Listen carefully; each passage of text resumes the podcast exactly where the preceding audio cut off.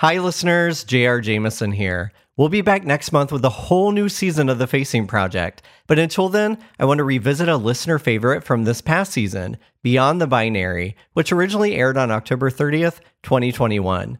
Enjoy for now, and we'll see you next month with the season 5 opener, Food for Thought. Who can use what bathroom? Caitlyn Jenner. Pronouns. Is JK Rowling transphobic? Can a trans woman compete in a sport against other women? You may have an opinion about each of these topics. You may have argued with someone about them. Today's episode isn't about arguing, it's about listening to the lived experiences of trans and non binary individuals. So, we want to do what the Facing Project does best lift up stories of those who are often unheard and shine a light on ordinary lives. We'll hear a trans man's journey with hormone therapy, a story from a non binary person who found acceptance at home and another from a pastor who struggled with her faith and identity before finding peace. I'm J.R. Jamison. And I'm Kelsey Timmerman. Today on the Facing Project, we'll explore stories beyond the binary. And later in the episode, we'll be joined by a transgender book from the Human Library, our friend Charlize Jamieson.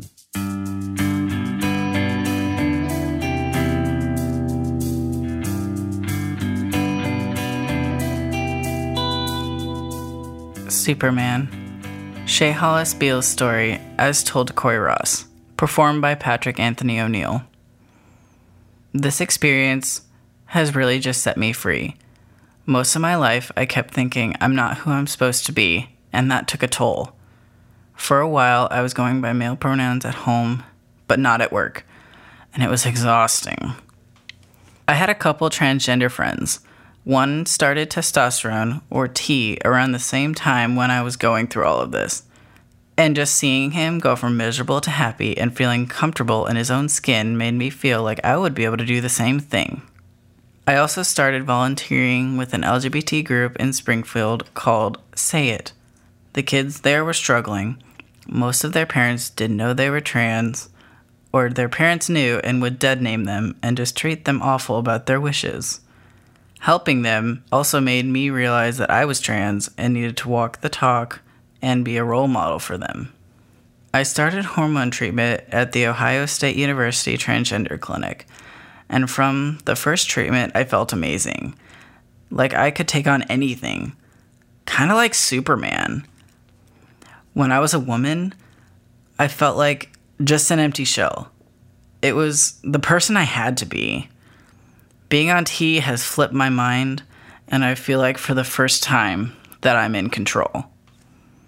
But there was this awkward in between. Testosterone gave me the muscle mass and the facial changes I wanted, but I was still getting called she by people who didn't know me because I lacked facial hair and the sound of my voice hadn't changed right away. So I just had to own it. I learned how to say, This is who I am. And I do think that in between period made me stronger. But overall, I'm surprised by how much support I've had here in rural Ohio. I posted a before and after T photo on Facebook, and I got so many likes and comments. But what surprised me the most was the overwhelming positive response I got from the older people in the community. That, coupled with the level of acceptance I got when I came back to my job, really hit it home for me. I work with these two girls in customer service, and if someone says the wrong name, the wrong pronoun, they're at their throat. They're like, hey, it's he. And it's really nice. I was so terrified because going through this, I thought I was going to be alone. And now that I'm out there doing it and experiencing it, I realize that everybody is supportive of you if you are supportive of you. I mean, I used to think Springfield was extremely close minded, but if that were the case, then my grandmother wouldn't be my biggest fan. I haven't had anybody treat me terribly since I started T. That feels pretty good. It makes me feel even more like Superman. I have a friend now who's been wrestling with his own issues, and if I hadn't gone through my transition, gotten the treatments, I wouldn't be able to help guide him through the process. He's going to start T next month, and he's so pumped now. One day soon, we'll look into the mirror together and say, heck yeah, we look awesome. Since my transition, I've thought to myself, what am I going to do with my life? And I had to look around a lot to find something that fit the new me. I decided I wanted to blow glass, but I had no idea how to do it. Through a few references, I found a guy who gave me a shot. Several months later, I'm blowing glass people are buying, that my own teacher is buying from me. I found what I want to do for the rest of my life, and it feels so good. When you're blowing glass and you turn on that torch, it's really hot. And it's scary at first. But once you get used to the heat and you get a little bit of experience, when that torch clicks on, you're in the zone.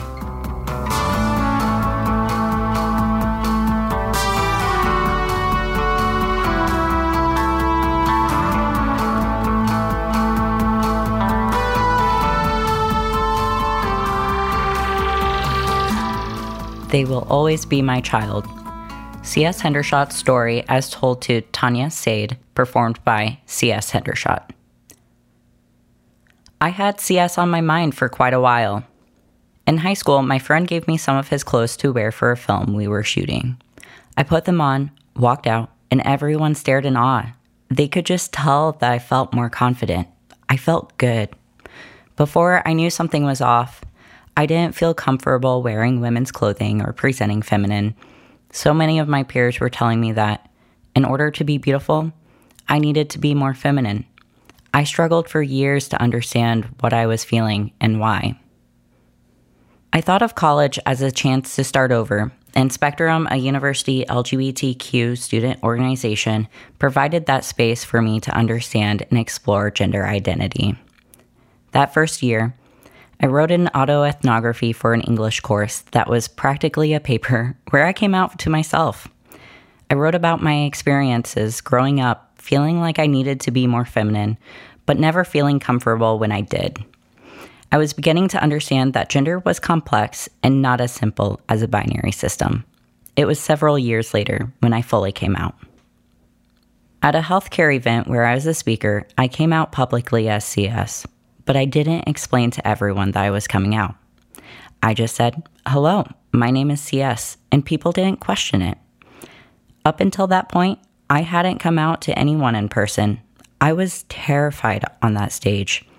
But after taking that first step, I decided to come out through social media because I just figured it would be the easiest way to reach the most amount of people. I've come to understand how exhausting it can be to come out and have to explain my gender to everyone. I just shouldn't have to. This past summer, I started to come out as non binary. It's been a slow process of coming out to every person in my life, and it truly never ends. My partner Anna has been there every step of the way to help ease that stress of the process. I started coming out on my social media accounts. Facebook has a feature to change pronouns, and so as another step, I changed my pronouns to they, them, their. Then, when I was ready, I changed my name. With the name change, I was also nervous I was being a burden making other people change their language. This upset me because I knew it wasn't a burden, that other people should respect my identity. But I couldn't help feeling this way. People constantly misgender me, even when I have told them that I use they them pronouns. Sometimes I understand it takes time to change a habit of vocabulary. However, I'm trying to start correcting people when they use the wrong pronouns because they do need to actively work to change their habits. I think the luckiest part of my story is that my parents have always been supportive of me coming out. I was so nervous coming out to them, even though I knew they would be supportive of me. I think I was nervous because I knew this would be something completely new to them and that it would take some time for them to understand. I was so scared they would say, We love you and you'll always be our daughter.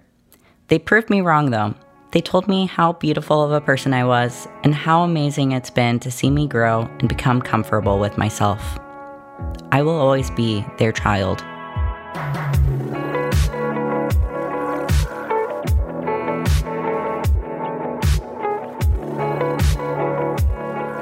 Awake. Pastor Avery Sledge's story as told to Kailey Mau, performed by Charlize Jamieson. How do we know who we are? It's that big mystery in life, an enigma. It took many years for me to sort this out. I'll start with this I'm a transgender woman. I'm also a pastor for the United Church of Christ. Society says being transgender is not natural. It's not normal. It's not part of God's plan. But my gender difference is something that I became aware of at about age five. I did not have a name for it back then. I went through school and most of my adult life sort of living a dual existence a life I had to present publicly and the life I felt internally. I also felt conflicted by my conservative upbringing. I grew up thinking that God didn't make mistakes. So as I went through life, I did all the things I thought I was supposed to do. I went to college, married, joined the military, and had a family, two kids. But I wrestled with feeling different the entire time. I did a lot of wrestling and arguing with God. I often asked God why He did this to me. I was very raw in my prayers, and I went through this process several times. Then, while I was serving in the Air Force and struggling through my internal conflict, I had another piece of my life tugging at me. I was called to enter the ministry. It was almost like we, God and I, were arguing about this summons. I initially offered up many reasons as to why I should not become a pastor. Among them, I said I was a transgender person, and the United Methodist Church had never ordained a transgender person. It was then God said, I'm not calling you just to be a pastor. I'm calling you to be a pastor for my people, which is a totally different call, not tied to any specific denomination. My first words after realizing that were, Oh crap my argument was gone. One of the things I learned from both my struggles is that we can come before God angry and mad and use profanity to ask the why questions. That's the meat, wrestling with faith. If you're so certain about your faith, then I don't think it is faith. There is no room for growth in sureness. Every time someone reads the Bible, they hear it differently, and it speaks to them differently.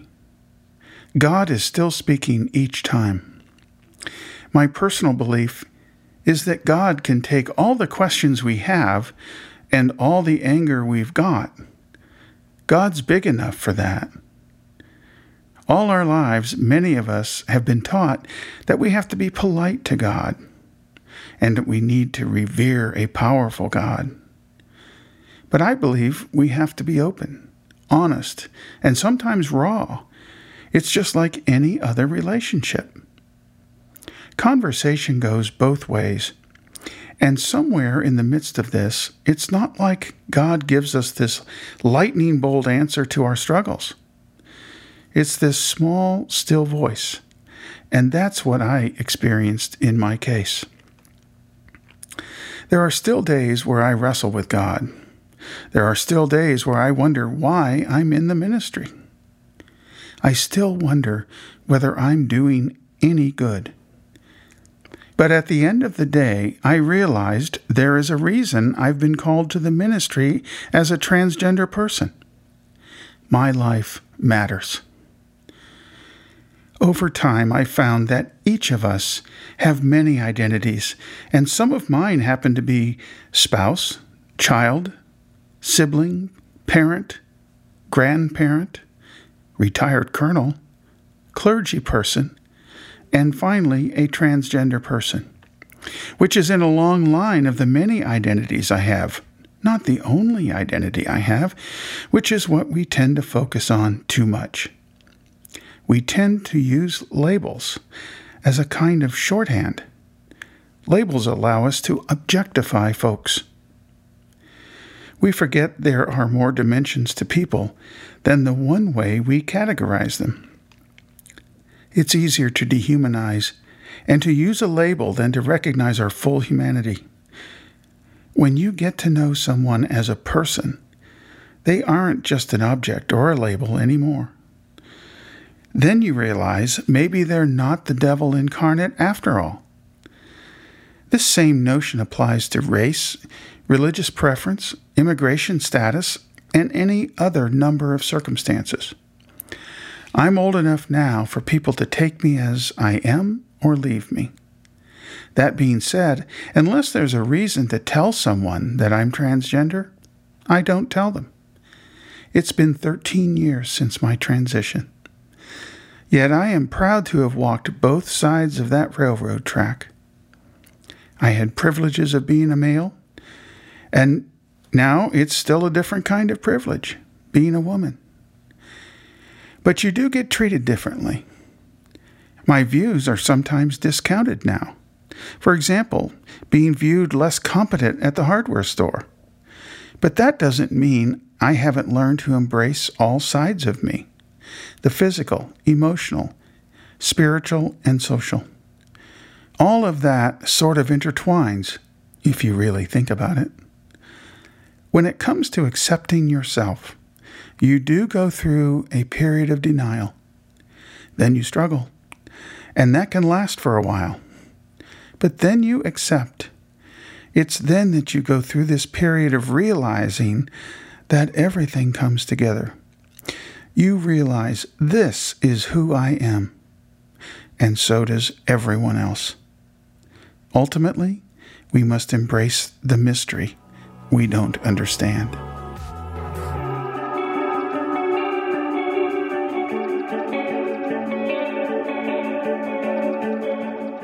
We want to welcome to the show Charlize Jamieson, our dear friend and a transgender book in the Human Library an international organization and movement that aims to address people's prejudices by helping them to talk to those they would not normally meet. The organization uses a library analogy of lending people rather than books. Charlize, thank you for joining us.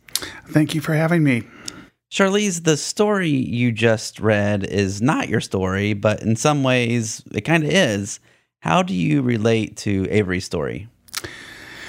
Oh gosh, uh, as as I was reading through the story before you know we recorded, I thought this is I could have written this. Mm-hmm. Uh, it is it is very similar in many ways, um, different in others, but in in some sense, I get I get a feeling that this could be a, a lot of people's story that that Avery went through and is going through, and transition for me is is something that is it's ongoing. It it you don't I don't see a finish line to a transition. Um, it's just a new. It, every day is a new day, and uh, that's that's kind of how I approach it. Did you have a, a similar um, like faith kind of relationship then too? Yeah. Yes, I was raised in a Christian family, and we were uh, good old Presbyterians, and um, my parents were also pretty conservative, very traditional and uh, this is this is where I was seeing myself in in her story. Um, I felt like you know what I was taught. You grow up, and the and life path is a very narrow one, and you don't veer off that path. And um, I could see that in in Avery's story as well. Uh, until and and I didn't veer it off veer off of it for for half a century. wow you know, and it, you know, the time is right uh, for, you know, different time, different people. Um, there's no right or wrong, but very much, very many similarities between the two of us. And as JR mentioned, uh, you do a lot of work with the Human Library where people can uh, check you out as a book. And uh, what has that experience been like? And and who are you talking to? And what are those conversations like? Well, COVID changed the dynamic um, of the human library uh, tremendously. Uh, prior to that, I, I, had been involved in two local, face to face human library sessions. One was over at Lafayette, Purdue University, and one was here in Muncie at Minnetrista. Um, that's as I became a book in, in the human library, that's what I envisioned was going to happen. And then we had COVID, and that pretty much stopped all in person events. And we learned all about the wonderful world of Zoom at that point. And now, our human library events, we, most of them are with corporate companies who are contracting with the human library to do things like induction training, new employee induction training, or diversity training. And we're doing sessions with employees of corporations around the globe. Uh, the Human Library is headquartered in Copenhagen. Um, but you know we we do sessions here in the United States. We do sessions. I even did a session on uh, in North Macedonia via Zoom, and you know there was quite the uh, language barrier there. But we're we're reaching all corners of the globe. I don't think I can place North Macedonia on the map. I can't either. I, I think of Mas- I think Macedonia Avenue right over here on the south side. That's what. I think it's in the Balkans, maybe. Okay. yeah. May- I'm That probably sounds- sounds completely good. wrong on that. too, English but- is not their main language. That I can We need tell to you. check out a geography book. Maybe. Yes. Yeah. Yeah. I imagine with the human library, you also meet people from all walks of life who maybe have never met a trans person before. What has been some of the reactions that you've seen? Well, the, uh, probably the most dynamic reaction happened in Lafayette at that face to face. One of the librarians, and in, in this vernacular, librarians bring the reader or the individual to my table to check out the book, me. And so the librarian brought this woman over, and you know, normally you stand up and you shake hands or whatever, and, and you greet. Well, this woman leaned in on the table, and, and I hadn't even had a chance to stand up yet. I'm still seated. She leans in on the table and she says, very sternly, I'm a conservative Christian. I just want you to know that right from the start. Wow. And I stood up and I extended my hand and I said, Well, I'm a liberal Christian. Let's talk. Hmm, nice. And we sat down. Now, these sessions were supposed to be 20 minutes in, in duration. And we sat down, and the timekeeper, they have a timekeeper that comes around. Okay, you got five minutes left, you know. Then I just shooed the timekeeper away. And the timekeeper came back. It's time. It's over. I said, no, no, we need more time. And this this read went on for almost an hour. And when we got up, you know what? I didn't change her mind on some of the basic things, and she didn't change mine. But we found common ground in that hour. And we stood up, and she gave me the biggest hug, and off she went. And that, you know, I've been now with the Human Library probably right at two years or, or more. That remains to this day the most poignant moment I, I've ever had in the Human Library. Yeah, I love that. I mean, it proves that storytelling really can bring people together across differences.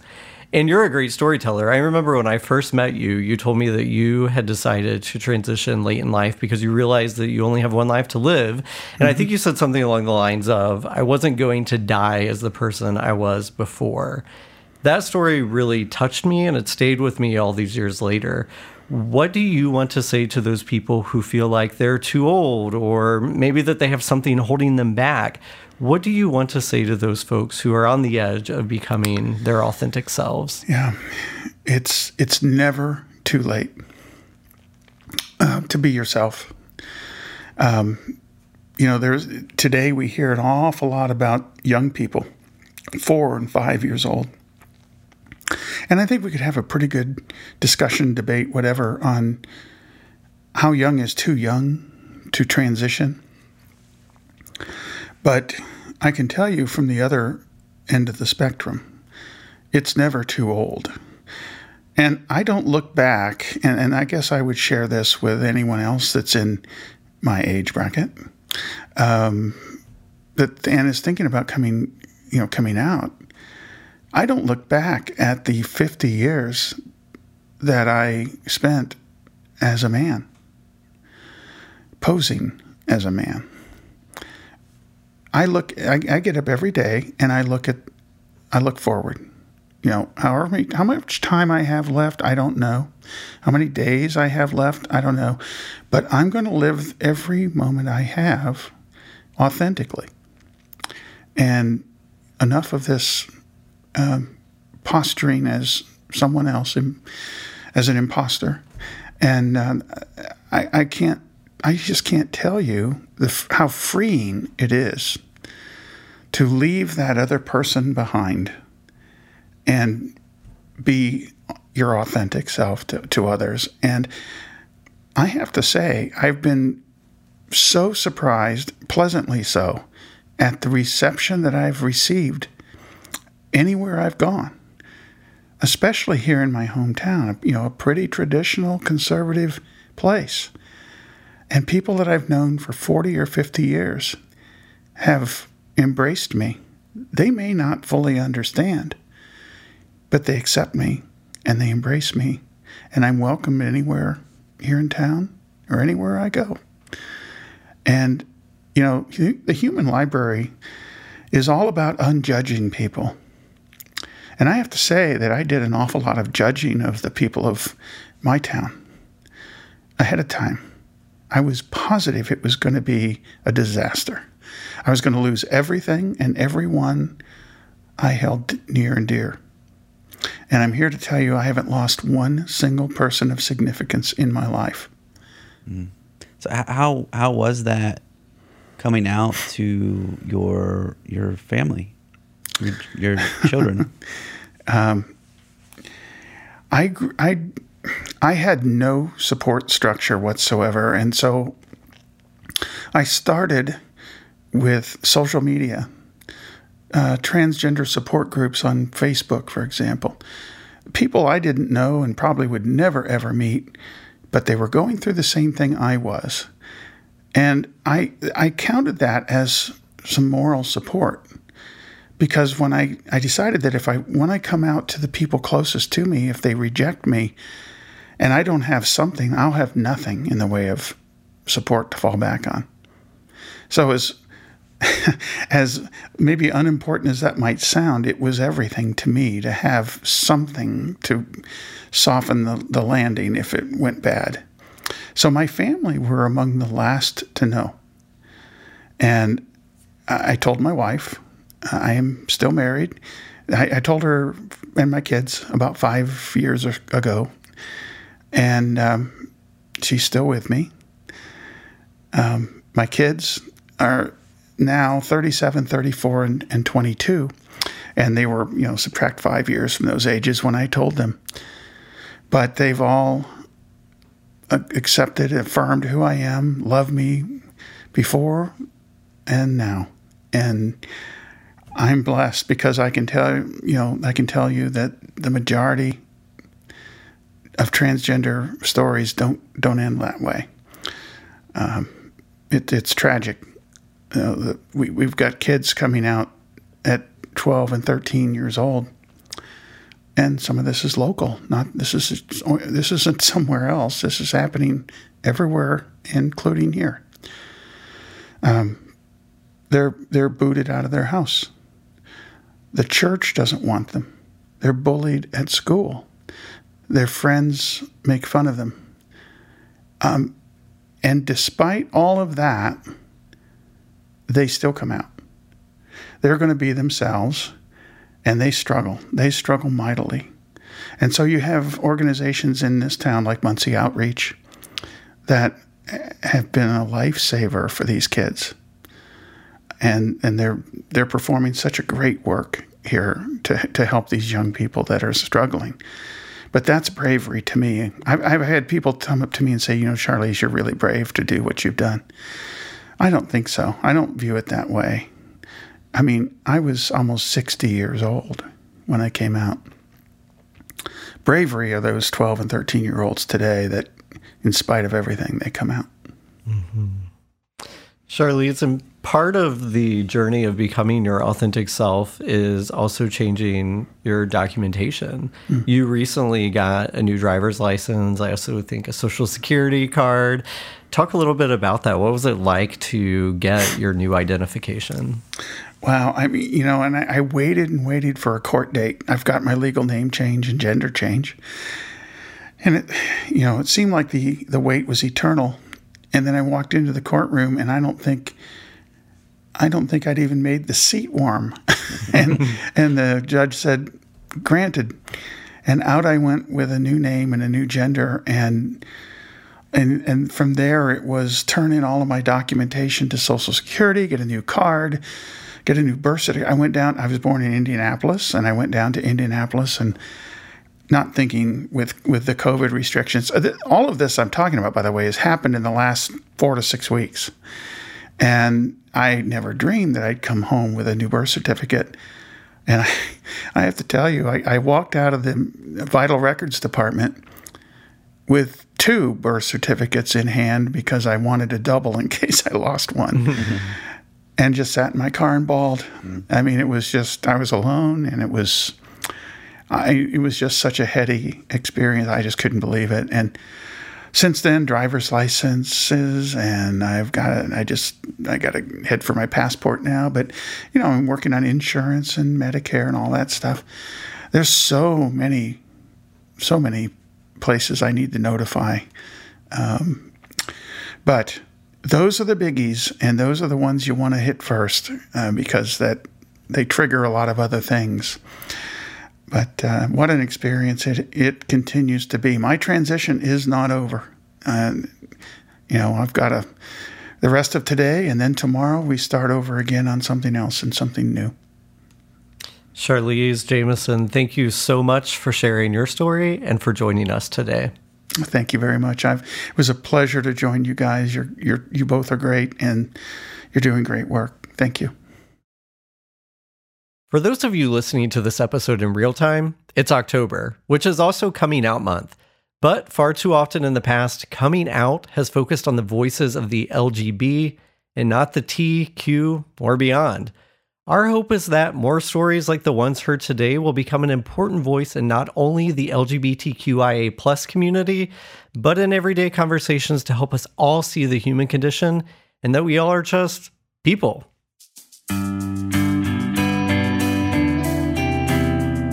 We want to thank Lauren Insteins, Dr. Renee Mays, Laura Janney, Kim McKenzie, among others, for their work on organizing Facing Intolerance in Springfield, Ohio, and Facing LGBTQ Pride in Muncie, Indiana. Pastor Avery Sledge's story was written in collaboration with Kailey Mau and was performed by Charlize Jamieson. C.S. Hendershot's story was written in collaboration with Tania Said and was performed by C.S. Hendershot. Shea Hollis Beal's story was written in collaboration with Cory Ross and was performed by Patrick Oneal. To listen to past episodes of this program, visit indianapublicradio.org slash The Facing Project. From there, you can subscribe to the podcast where you'll get episodes of The Facing Project delivered to your device each month. Listeners can contribute stories or volunteer to share the stories of others with The Facing Project that may appear on the show. More information at facingproject.com slash inspireaction. To continue the conversation about this episode, find us on Facebook at The Facing Project. The Facing Project is recorded at Indiana Public Radio at Ball State University in beautiful, wonderful Muncie, Indiana, and is produced by the amazing producer extraordinaire, Sean Ashcraft. The show is distributed nationally through PRX. We are your hosts, Kelsey Timmerman and J.R. Jamison. And until next time, we wish you the courage to share your own story and the empathy to listen to others.